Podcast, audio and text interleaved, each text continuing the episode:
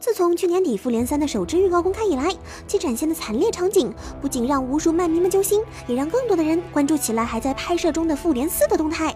而这几天，黑寡妇鹰眼、雷神等角色的扮演者接连在推特发言，告知了自己在《复联四》中的戏份已经杀青，或是直接放出了杀青照。现在所有拍摄部分都已经结束，导演罗素兄弟也抛出了在杀青派对上的巨型灭霸蛋糕。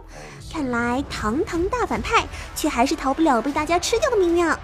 不过，比起大家分食灭霸这件趣事，粉丝们更关心的还是自己钟爱的角色是生是死吧。由于部分演员合约到期，以及《复联三》预告片中透露出的一反漫威搞笑轻松的一贯风格的悲壮氛围，可以说让无数粉丝们的心都提到了嗓子眼。唉，难怪剧组们的怨念这么大，要把灭霸食之而后快，这分明就是在复仇啊！最近越来越多的改编动画作品选择与原作同步完结，以期引发更多的关注。从《钢之炼金术师 F.A.》四月是你的谎言，到近期的《银魂》《银之魂篇》《干物妹小蛮儿》，纷纷选择在原作完结相近的时间点结束，颇有种携手走完最后的旅程一般的感觉呢。现在另一个关于旅程的故事也迎来了周末。去年十月开播，凭借可爱的画风、值得深思的剧情以及如同座中世界一般宽广的想象空间，而被不少小伙伴喜爱的动画《少女周末旅行》，其同名原作也在昨天结束了四年的连载，迎来完结。随着最终话一道公开的，还有三月初发行单行本第六卷，以及三月底将推出《少女周末旅行》动画设定资料集的消息。那么，关于漫画的周末，大家又有怎样的感想呢？欢迎大家发弹幕留言，或在评论区交流讨论。说到死神小学生。大家的脑海中肯定会浮现出一个身穿蓝西装、白衬衫、灰短裤，戴着红色蝴蝶结、黑框眼镜和手表不时反射出睿智的光芒的低年级小学生的形象吗？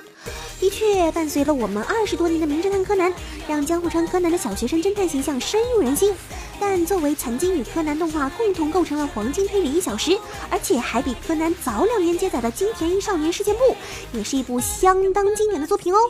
近日，时隔十七年，金田一少年事件簿再度推出小说化作品，而这部于今天发售的金田一君的冒险一乌鸦岛的怪事，将讲述金田一小学六年级时遭遇的一次事件。嘿嘿，不知道柯南对此会有什么感想呢？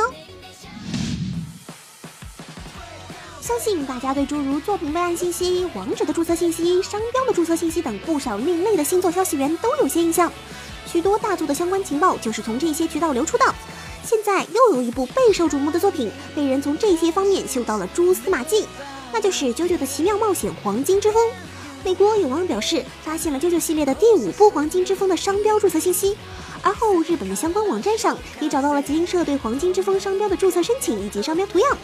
啾啾一词中第二个字母 O 中的爱心，正是呼应了第五部主角乔鲁诺·乔巴拿常穿的那件新型开胸衣。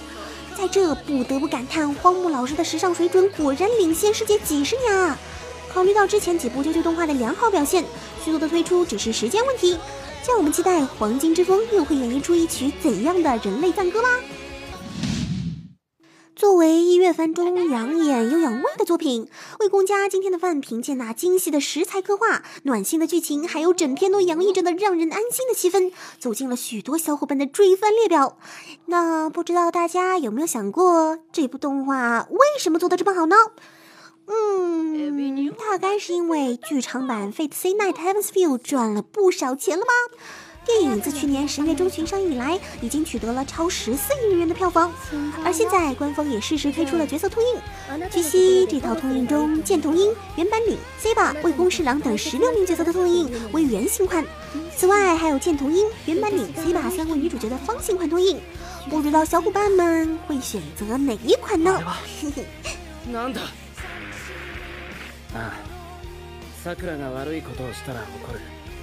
誰よりも叱る。